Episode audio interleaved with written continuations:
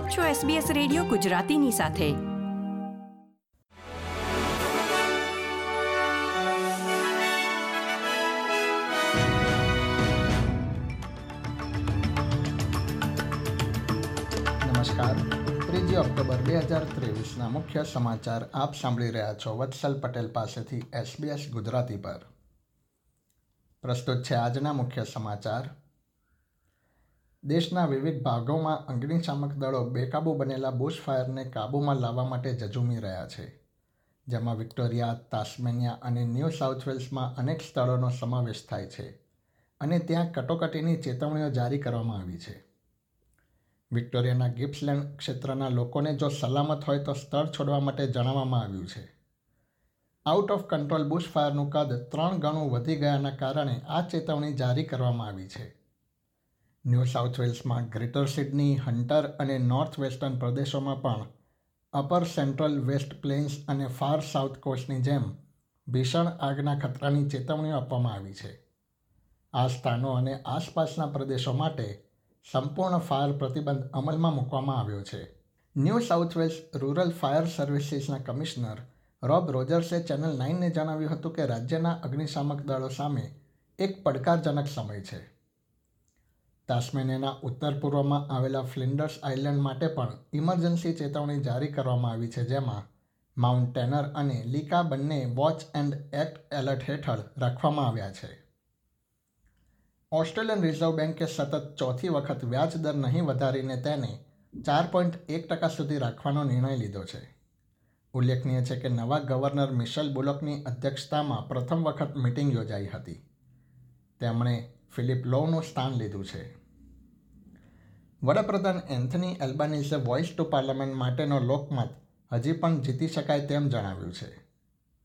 બાકીના તમામ રાજ્યો અને પ્રદેશોમાં વહેલું મતદાન શરૂ થયું છે અને ચૌદ ઓક્ટોબરના રોજ યોજાનારા લોકમતને હવે માત્ર દસ દિવસ બાકી રહ્યા છે ત્યારે વડાપ્રધાને આ નિવેદન આપ્યું છે.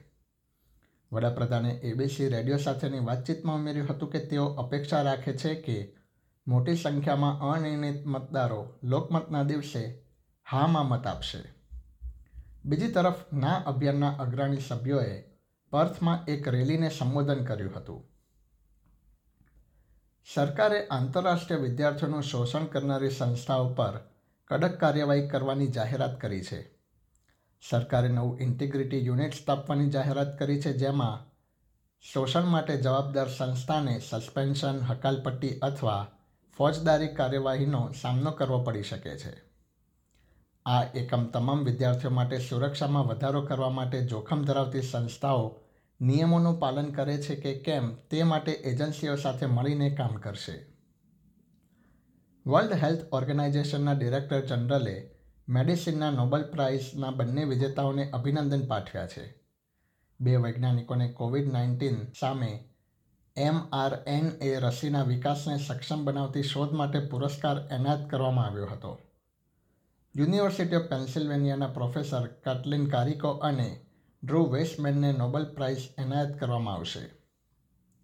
રમતના સમાચારોમાં, વેસ્ટ ઇન્ડિઝ વિમેન્સ ક્રિકેટ ટીમે ઓસ્ટ્રેલિયન વિમેન્સ ક્રિકેટ ટીમને બીજી ટી ટ્વેન્ટી મેચમાં રેકોર્ડ રન ચેસ કરીને સાત વિકેટે પરાજય આપ્યો છે.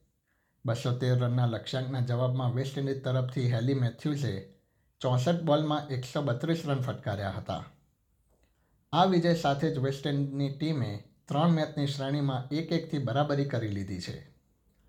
એસબીએસ ગુજરાતી પર આ હતા મંગળવાર ત્રીજી ઓક્ટોબર બે હજાર ત્રેવીસના મુખ્ય સમાચાર.